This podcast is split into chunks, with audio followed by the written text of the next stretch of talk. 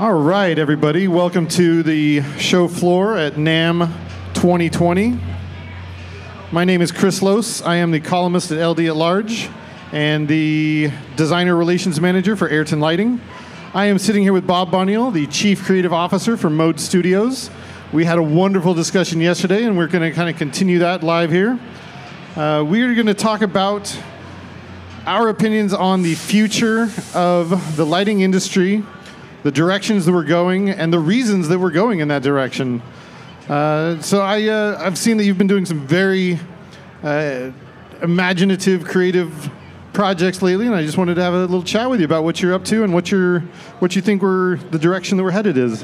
Absolutely. Thanks for having me. It's, Absolutely. Uh, your show is uh, is regularly one that I tune into for real people talking about real issues of real substance in this little world of production we live in. Uh, you're too kind. I uh, when I started writing, I just I couldn't find myself writing any more product reviews or uh, how to program things. I feel like there's a lot more that happens around the console that is far more interesting to me.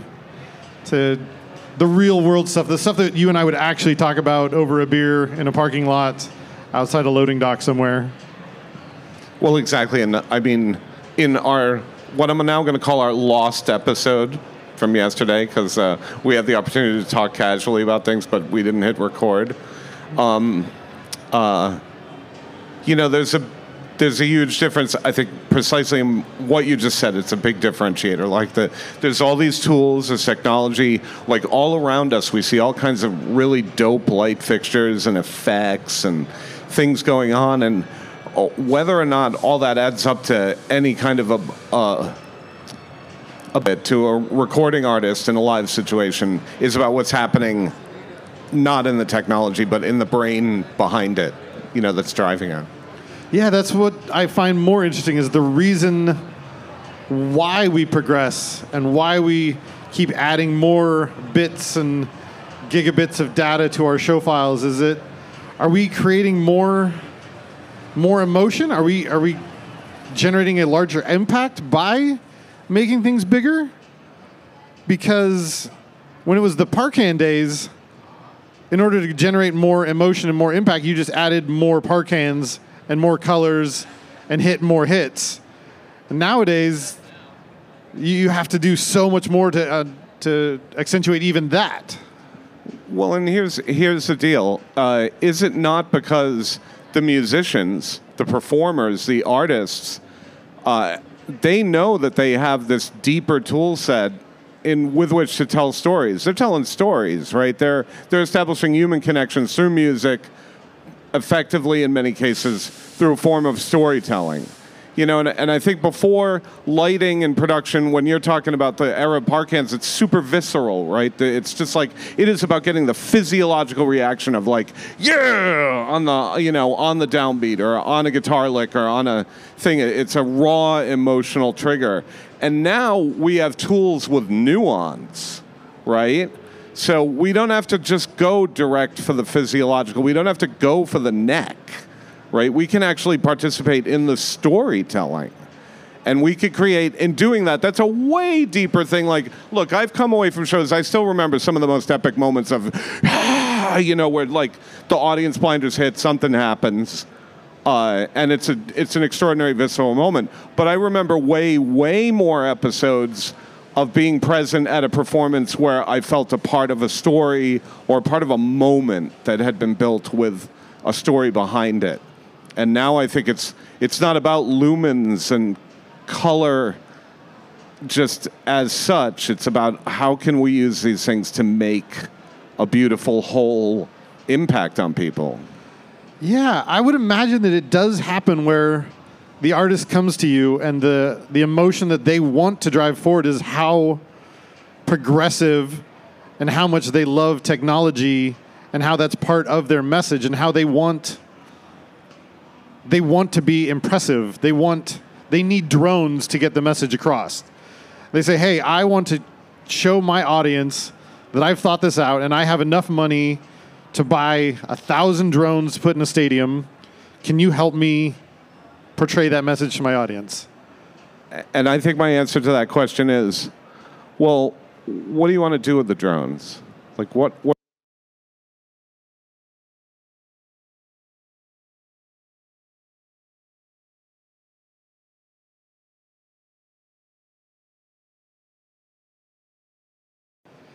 In this world of technology, we have become the creative and the technicians all on our own. even in my own shows, I have to take care of myself. no. So my question about the drones is: Okay, you, why do you want a thousand drones? You know that my I always want to understand the the impulse with the artist. You know, and and and you know it's like when someone comes.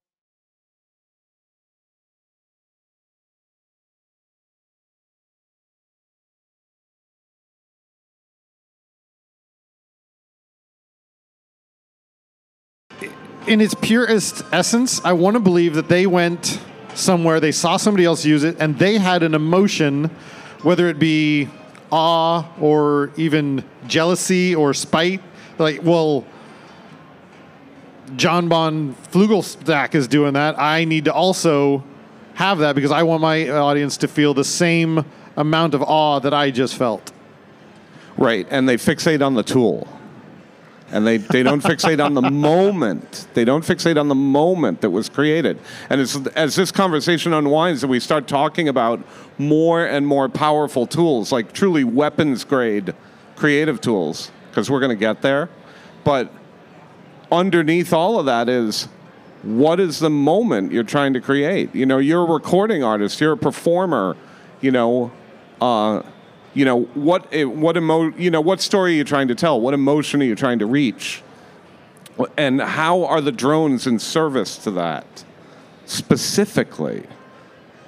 That is a very valid question. You have to wonder if the price tag of the drones will relay to the amount of awe that they generate. You have to wonder if the are you adding to the story or are you taking away from the story with the drones. And if and even then, is is it ten drones that you need? Is it fifty drones? Is it hundred thousand drones? And look, it's okay to not have a story. If the story is that the story is that the show is the most technological blow away experience of all time that you will ever witness, and that's the hook, bring the drones meaninglessly, you know, without meaning. I'm cool with that right? But but it, but if you're a recording artist and you're putting together a show and you're just throwing production layers at it willy nilly because you've seen someone else's show and you saw an effective moment they created. You haven't thought about, you know, uh, most of the best recording artists I know are incredibly cost conscious too, right? So I try to help them in that, you know, and, and I think that you spend money when you when you spend money wisely uh, you know, and you're going to build audience, and you're going to build audience connection. You're going to build audience stickiness. If the drones are going to are going to make your people go, "Wow, I got that song at a level I've never got it at before," and I'm going to go see, you know, John McFlugelmeister that you reference or whoever that is again and again now, then the drones have succeeded. You know. Yeah, I like you said, there are plenty of bands that have made it on not having a story and the their the value of their show is the production value. Let's say let's say a band like let's call them Smooches. They uh, they're not the best artists per se, but they have a great gimmick, and they know that people love to come see pyro and explosions and and aerial and instead of putting more value into their songwriting, they put more value into their production. I guess that's why we call it production value. It does have value. You know, and I feel like I feel like a good sector to look at there is is like EDM, and not just electronic dance music, but a lot of electronic music, where in fact they're creating something that's that is uh, an environment. Like you go to EDC or you go to Ultra, the show isn't about those people up there who are, you know, so expertly doing the DJ stuff. It's about this environment that's been created around you. I mean, those are shows that are shows about production values, you know, and about an incredible driving, you know, music that you like too, but you are the show in that case. And so now you just want to be surrounded by layers and layers and layers of things that make you feel like you're having a peak experience. And we've come a long way in the EDC world from where it used to be uh, a hidden warehouse somewhere with uh, a couple uh, techno spots to generate that amount of darkness to these thousand universe rigs with mega tents and uh, in the desert.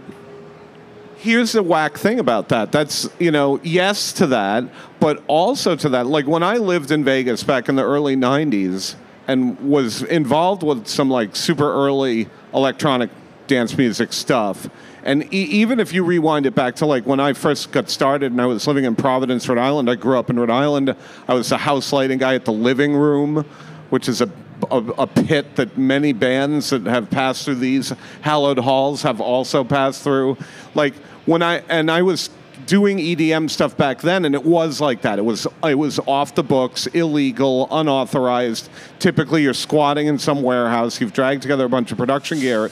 Uh, but even then, those those things were incredibly immersive experiences you know, and rather than the immersion being like the acres of LED and the giant, magnificent Steven Lieberman, you know, uh, uh, lighting rig that surrounds it, instead the the you know the experience and the, the, the production layer that surrounded it was we were here illegally you know and, and look at us we're all in this building in an unauthorized way. And sometimes we would do crazy things to those buildings like you know painting them with uv paint and you know you know doing all of this kind of like weird installation work to try to create these environments. So i think that that spirit in that level of the business in creating a crazy environment to have a moment in was there from the very beginning I think if you want to go from the hundred person level to the fifty thousand person level, you gotta you gotta reduce the illegal draw and increase the look how much I paid to be here draw. yeah, and yet you still have to make it feel like a pirate event. Yeah. You know, like you got to make it feel like it's on the edge. Like what we could be, what we're doing here could be illegal in some places. You know, it's like well, that's a that's a tough story to sell, but the people are selling it. And I'm sorry if I've hijacked our your, your podcast and, into studying the human condition. And uh, that is what we're doing. Uh, we we're just using our technology to emphasize oh. the message. So there's a bunch of famous people walking up. I, uh, I wanted to talk about how the technology has progressed to a level where you can take some of the things you could only do on land, and you're able to take it out to cruise ships now, which have generally usually been limited on power based on uh, logistical restrictions. But now you can take mega rigs out to sea now. Is that something that you're working on? It is something we're working on. And um, the thing is this I think that, that the, the, you know, the, the, the capacity to do things out there has increased with the capacity of those venues. I mean, they're building these giant ships now. When I first started working on uh, some cruise ship shows, and it was back like in 2000, I got started doing that.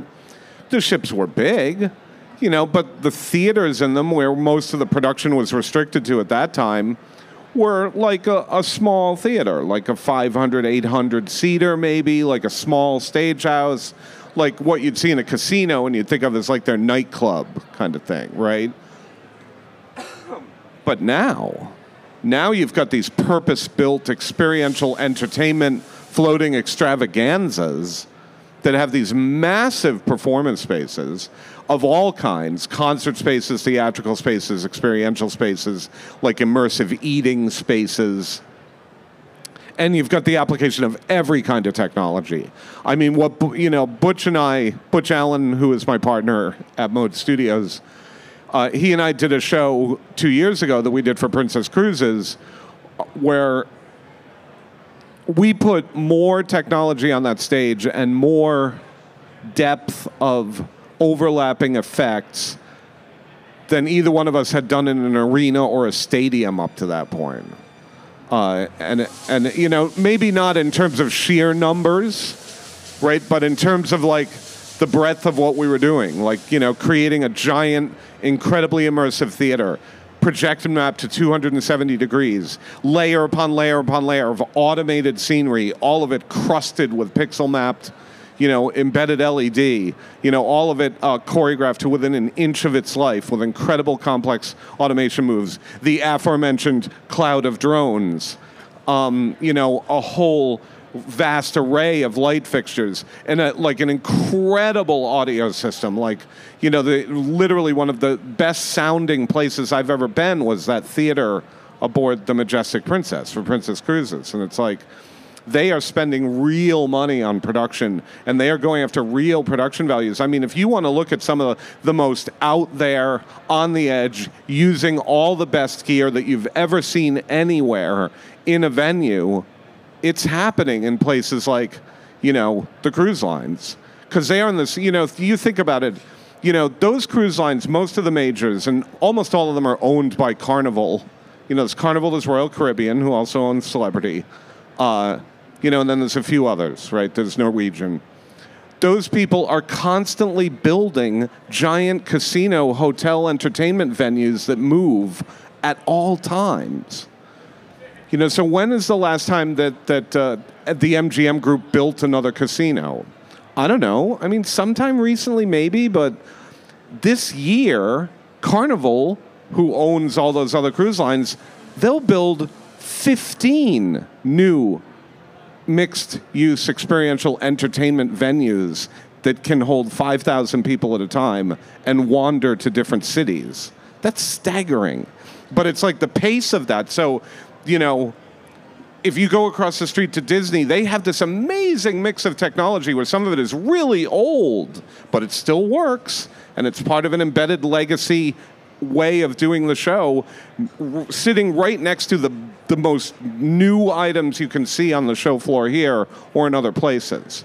You know, and it's because that's a that's like a, a staggeringly big thing to move.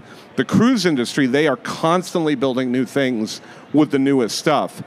And so the entertainment there is like in in my opinion, that's where like real innovation is happening. Yeah, if you're to be producing 15 uh, hotels in a year, and each one of them has to have the story of we're the first one to do X, because that's how the, the cruise ships they get attention for their shows. Like we're the first ones to have an aerial rig, we're the first ones to have indoor pyro, we're the first ones to have whatever it is, and the, each one needs to have that story. That you have to be constantly be innovating and coming up with new outside the box ideas. That must be a dizzying pace for you.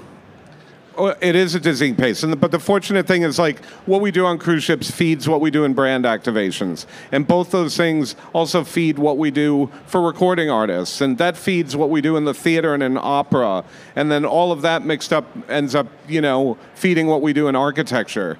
You know, the thing is this: if you're into production, you know, it's easy to think about these little boxes: theater, concert touring, um, you know, big corporate or brand activation stuff uh, but the thing is, we're living in an age when the expectations for production values is going to be everywhere at all times in every retail space, civic space, or shared public space. A craving for production values by a, a civilization that is surrounded by them at, at almost all times now. You know, so this vocation that we're involved with, this you know, whether you're a designer or a technician, I'm here to tell you that the potential scope of where you're going to apply your work skills has exploded but it's like the beginning of the explosion. It's like the big bang. It's going to grow to be so huge that it's almost hard to comprehend. That makes me wonder if we're going to be coming full circle any day soon, where we're so bombarded with beams and strobes and blinky things that maybe minimalism will become the new rebel, the new impact. I wonder if we'll ever get to that place where we'll come back to where shadow and form becomes more of an impact than than a hundred universes of lighting. And that's all about application, right?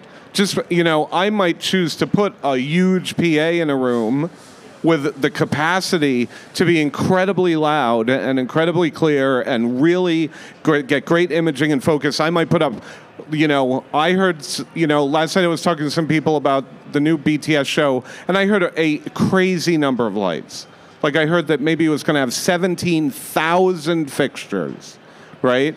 So we certainly. So what I'm trying to get at though is, though you might fill a space with technology, it doesn't mean that you have to turn it all on all the time in every moment. I mean, look at how Willie Williams can create an enormous set for U2, a giant technology crusted mega thing in a stadium, and yet he will, with the most incredible discipline and style, turn on one thing at a time all night long, you know, where he never turns it all on. Like, I don't think on 360 he ever turned all of it on at the same time or, or in prior tours or in this new Joshua Tree thing. You know, so just because you have mass doesn't mean that you have to bring the full inertia, right? You know, and, and that's you know, and that's why Willie is a master because he, he might have five thousand fixtures there, but his most powerful moment is when he turns one of them on. And when I went and saw Joshua Tree, I think there were four cues for the first four songs, and it was amazing. And then towards the end of the show, the technology was, was used to complement the message, and there was some amazing things happening where the the GoPro and the camera was being broadcast, manipulated, and put up on the. I don't know. I don't know the number of how big that wall was, but it was the entire arena, and it was it was there was a a very easy transition from one cue per song to some rock and roll to some impressive technology that made sense to me. Uh, some of the other people I talked to, they were completely bored by the first 10 songs and, and I'm not sure why we had such a difference of opinions. I was I was blown away by the restraint and the the the ability to not have to blind the audience with every with every downbeat. Look, I think that most uh, uh you have to always remember that everything is not for everyone. Agreed. Right, and Willie was making that show for the people it was for, which are the thoughtful, dedicated, considered U2 fans who understand that there's incredible narrative and political implications behind their lyrics and their songwriting. And, and Willie is very carefully articulating that journey visually, never getting in its way, but providing a container for it to happen in that does nothing but amplify it, right?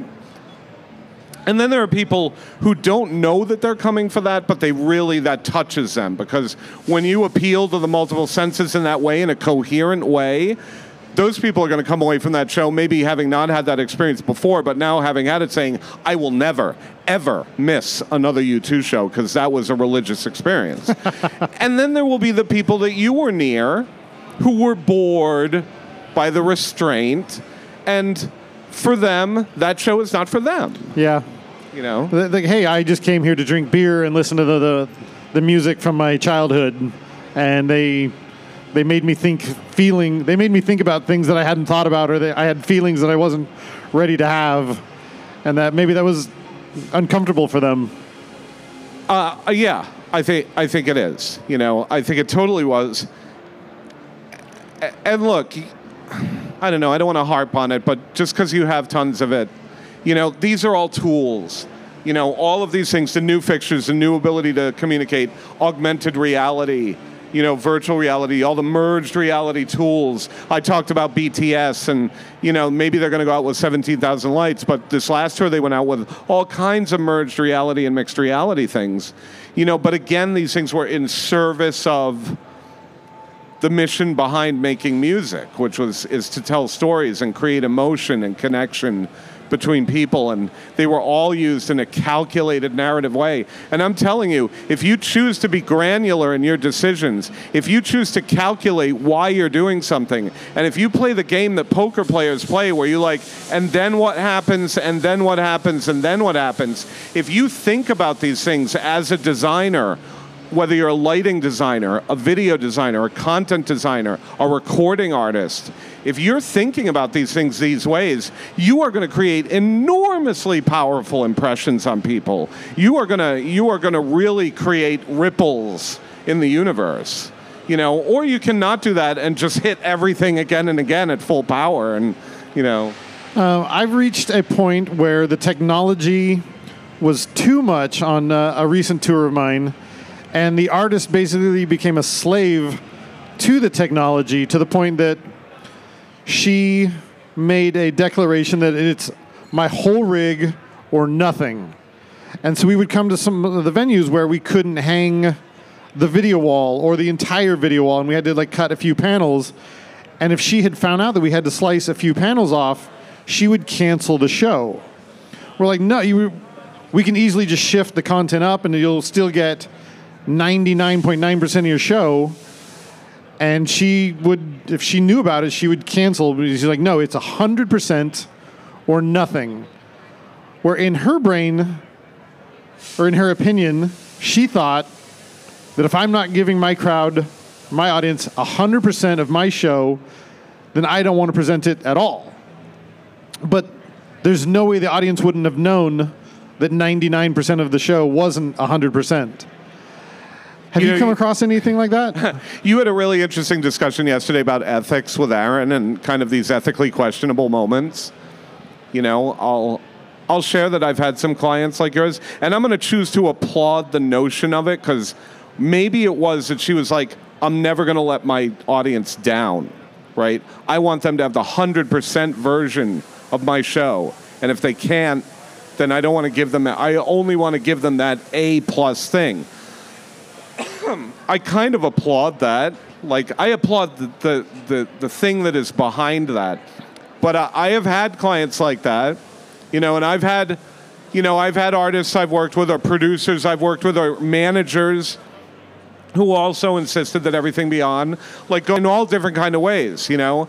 And uh, I've, you know, there have been times like I've I've put on a submaster every light you know, and I'm sitting front of house with somebody and we're going through the show, and then they go running down to look back to make sure that the whole front of house truss is on, and I put up the submaster, you know, to to 20%, so it looks like I've got every light on, right?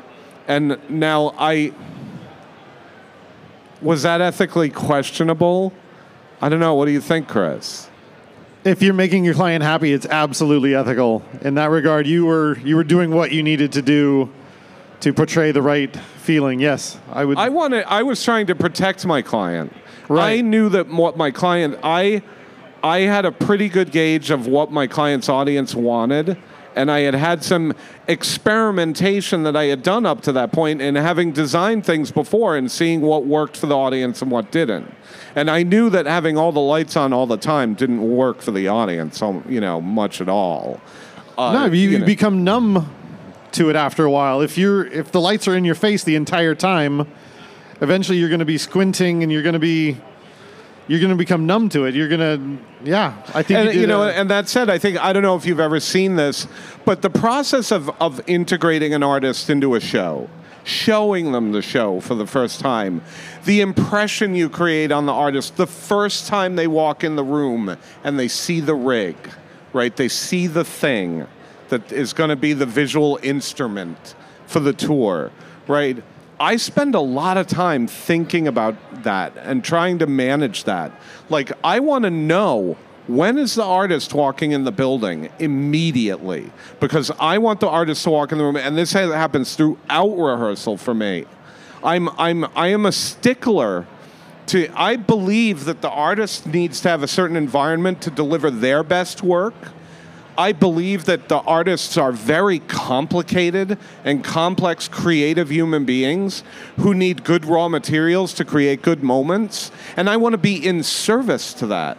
So, for instance, if I have a piece of something that we're working on, I might say this is not ready to be shown.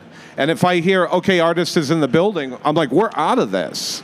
Because the first impression of the day can't be something that's broken unless the artist has left the building the night before, tasking us with making sure that thing was right. Then maybe the best way they can walk in is to walk in and see us working on the broken thing. But what I'm getting at, that's still a calculation, you know, that impression, that collaborative way of thinking about how I can get the best out of the people I'm working in service of and the people around me. How do you deal with artists who think they're generating some sort of emotion and it's clearly not working the way you think the message isn't being relayed the way you think it is? Do you ever do you ever assert your opinion above theirs? Because obviously they don't know what it's like out at front of house for their own show. I have to be really careful answering this because I, I think that the artists, I, look, I think we have to give a lot of respect to why we're here, right? Agreed. You know, and, and it's funny. Butch and I talk about this a lot because I'll come at something and be like, I'll take what an artist says to us in a conversation and I'll immediately saying, how do I 3x that? How do I 10x that? How do I 100x that? And Butch will say, why don't we just do what they asked us to do?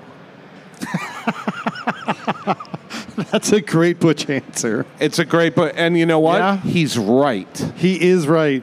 He is right. He is right almost every time.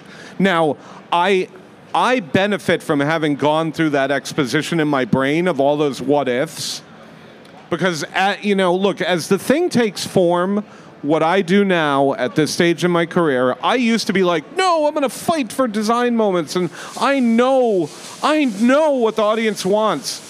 I don't know anything is what I've learned. And I've learned that, that every moment is rich with an opportunity for me to learn something new. The moment I make a decision that something will be better if, or the moment I make a decision that I want to do this, I have closed off every other direction or opportunity I could take. What if instead I could hold myself open to that for the maximum amount of time in the creative process? And the best way for me to do that is to do what the artist has asked me to do. As closely um, executed as I can get it to what they have described. And then what might happen if they then see that and see what I have made and see that it came from them, and then they say either, oh, I know what could make this better, or okay, thank you for doing that. How else could this be better? We have to have humility in our process. You know, we have to keep open all the time our minds to the idea that a better idea could be coming from somewhere outside of our brains. And in my case, in fact, that's almost all the time. So, and it took me a long time to get there, you know, because early in my career, I had a big boy genius thing in my head, and it took me like decades to get out of the way of that. This is a very interesting rabbit hole we've gone down. I really appreciated that. Uh, to bring this back to what we were talking about, we're progressing to a place where we won't even need to deal with the artist ego per se because we'll have hologram shows and we'll be able to have where the the technology is the show. Have you been have you gone down that path yet where you're using holograms and uh, where basically the technology is the, the as the presentation? Oh, definitely. I mean, I did my first hologram back in like 1989 with a Pepper's Ghost effect on, you know, uh, on a stage in, in, you know, in a little arty music space in Providence, Rhode Island, with a big ass mirror that I hauled in there, and a, you know, and a bunch of mayhem. Uh, you know, and then we designed Sinatra live at the London Palladium in 2005, and that was, you know, that was a metric ton of holograms uh, all over the stage. And we've done the hologram gag a whole bunch since. Last year we did a, a thing with Alvin Ailey American Dance Theater where we we tried to bring Alvin back and put him back on the stage at the New York City Center. So, you know, and this is like we could, you and I could probably dedicate a whole series of shows to this, right? Should we? Will we? Yes. You know, the okay, then how should we? You know, but uh, uh, Should we be planning now for later present for later uh, later videos? Should we be filming Stevie Nicks for the future Stevie Nicks hologram tour. Well, at a functional level, I just talked about Alvin Ailey, a dance company, and you want to talk about a marriage of art and technology. They are now beginning to experiment with an idea of, you know, up to now, if you think about a big dance company, or you even think about a big performer like Fred Astaire, you know, or or a musical performer like Madonna or you know Paula Abdul or someone like that. Their choreography was always imparted via description by a human to whom it had been passed by another human, right? Sometimes through generations. And uh, what an amazing thing that is, right? But but now you have people, you know, you have performers who are doing this. You have movie stars and you have uh, recording artists who are like recording songs and getting motion captured at the same time and creating this high fidelity archiving. You know, Alvin Ailey, which is, I didn't quite make that point, they're now using motion capture to recreate all the classic Ailey choreography, capture it in data form so that later, a hundred years from now, the legacy of that choreography isn't going to be the telephone game of person to person to person to person to person. It's going to be no, this was the movement. The exact momentum, the exact stop point of each arm movement will be recorded forever. Right, and it ties into a lot of what's happening around here musically too. Like imagine if Mozart had had a giant, you know, DAW powered you know, MIDI layered sampling studio, and you could actually have the velocity information for how he played the keys while he was writing what he wrote. You know, we're going to have all that information now for, from all these recording artists, from the brain to the finger to the bits and bytes, right? And we're going to have it in an audio way, we're going to have it in a visual way. You know, we're even going to have it now because of machine learning in certain psychographic ways, like just in terms of like the the emotions that they were imparting. So instead of a Prince cover tour, we could do a Prince recreation tour where we're actually recording. These are the actual recorded button pushes that Prince made, and we're just presenting that again. He's just not here. Yeah, and it is still, you know, although it is a playback of a recording, it's a playback of a performative moment in time. So you get to enjoy that moment in time, just not without the human who is initiating it. It's I think there's a lot to be said for that. I think there's a lot of value in that. I, I'll be interested to see if there's anything that prevents us. I would imagine there's copyrights and stuff that, and IP that prevents us from doing that, but if that information is out there and we can generate emotion and income on that, I feel I don't know why we shouldn't be doing that. It's going to happen. It is happening. It is a financial calculation. You know, those artists are going to own that body of work past the time of their death. Their estates will own it and will continue to uh, commoditize it and drive revenue with it. There's so many people talking about hologram. It's like another thing this year. Have you noticed? It's like everyone's like, we're doing a hologram tour of you know everyone's doing a hologram tour. I know? would go to a Bob Marley hologram tour tomorrow. I would pay. I would pay top dollar for that because I never had a chance to do. I never got to see him, and I would. His music means so much to me. I would. I would pay to see that, even if they just had a photo of him and the music, even if it was with the Wailers, I would pay top dollar. I would take my wife, I would take my kids, and I would still feel like we were seeing something special. I think the key is to continue to add the performative aspect to it. Have a person still operating the lighting. Have a band on stage collaborating with the virtual Bob. Have dancers doing what dancers do it, right? Because otherwise, you're at another form of a wax museum.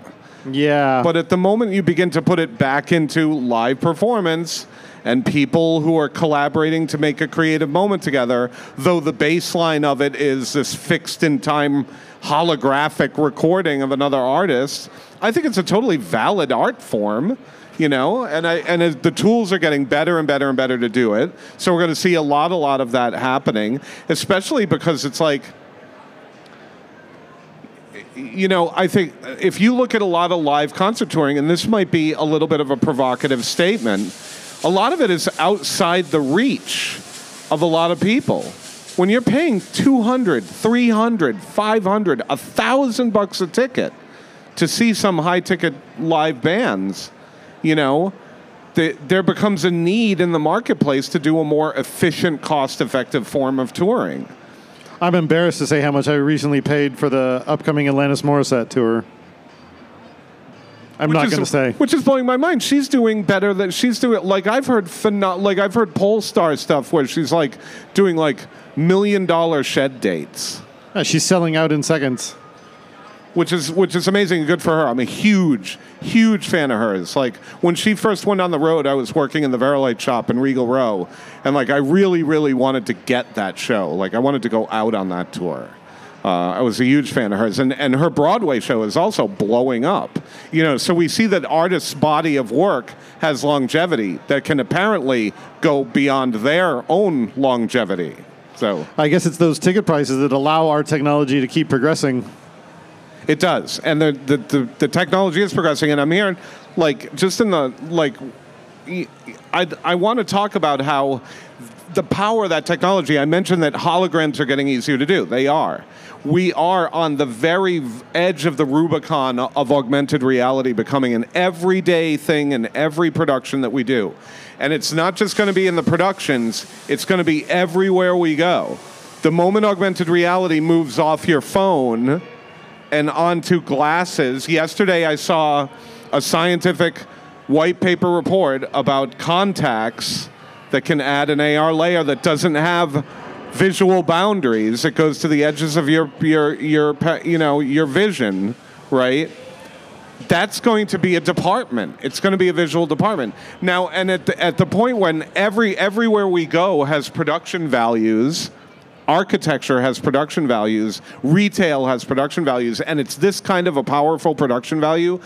Look at, uh, you know, I'm not going to drag us into politics, but I think that we could potentially agree that that the fidelity of information around us has grown so powerful that it is difficult to per, per, to really perceive what is truth and what is not.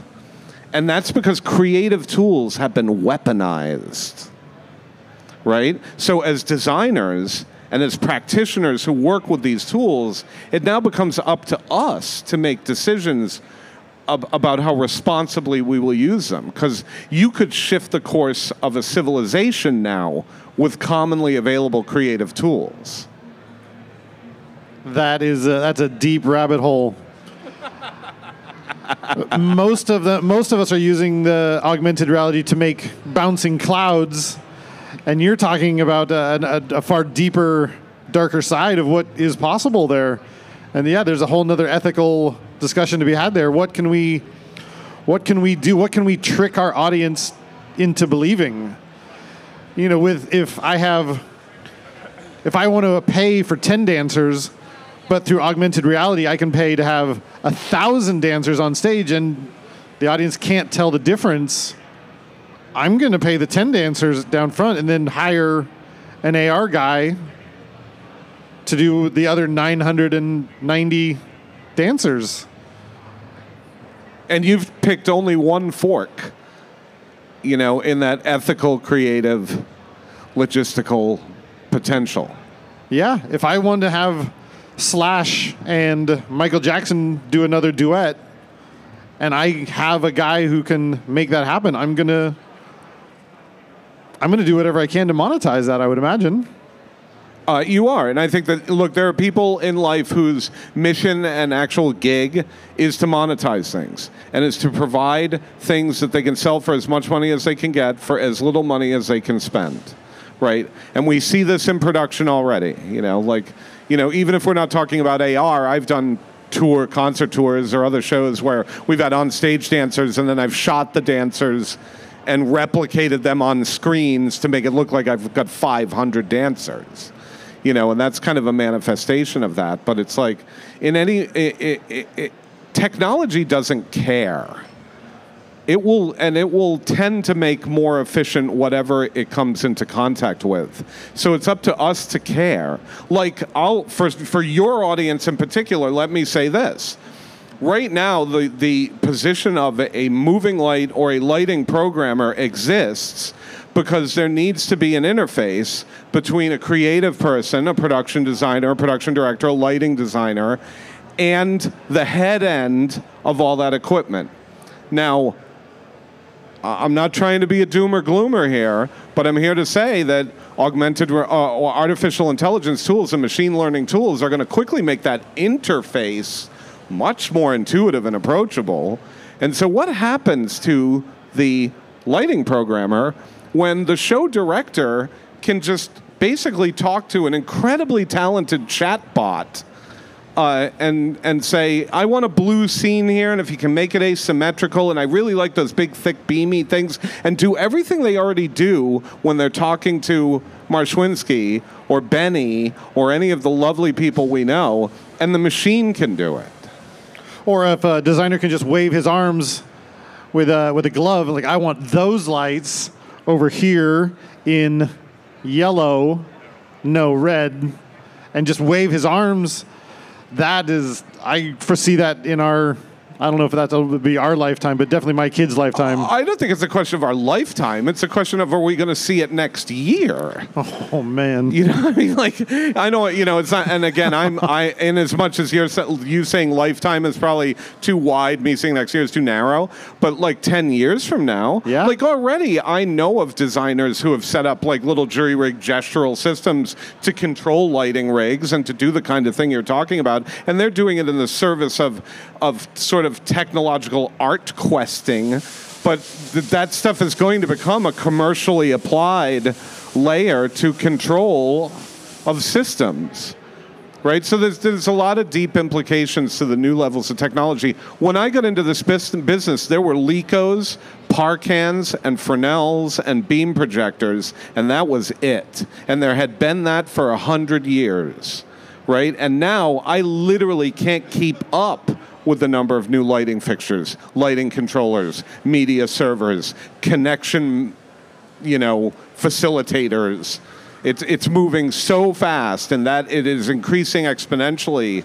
You know, our industry, if it, like creatively, technologically, logistically, is going to be disrupted again and again and again it, not in our lifetimes, but in this decade. And in the next decade, it will go faster and harder.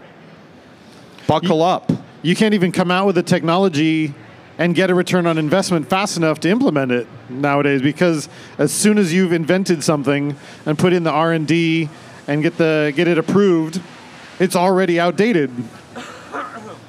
Totally true. You know, it would be silly for me to to specify fixtures that I had on a tour I did in 2015 and but if you'd asked me that in 2005, I would have been like, well, no. Why? Of you know, I maybe there's a new crop of moving lights that have come out, you know, but otherwise I'm going to do things the way I've always done them. But now we're not. You know, we're going to have new fixtures with new capabilities. We're going to have new abilities in every possible way in rigging, in sound, in lighting, in augmented reality, in video, all of it. You know, on, and all of it deep, more deeply and more deeply and more deeply interconnected you know. You've given us all a lot to think about. I, uh, I'm going to have to go and reflect and really refresh my programming skills to make sure that I don't become a dinosaur anytime soon. This has been a great discussion, Bob. Just do what makes you happy. Absolutely. And, and do it again and again. Thank you so much for this discussion. This is Chris Lose and Bob Bonniol speaking live from the show floor at NAMM. I hope that we've uh, given everybody a lot to think about. I'm really thankful for all of your insights and all your creativity, Bob. I hope that I didn't drift around too much. I we always start with just a, a leaping off point when we start our conversations for sure. We definitely uh, poked into some uh, some wounds and some scabs that we need to discover and uh, dig deeper into. I'm super grateful you've had me on. I love the show. Thank you so much. Take care. Bye. Today's podcast has been brought to you by PLSN projection lights and staging news and timelessjobs.com.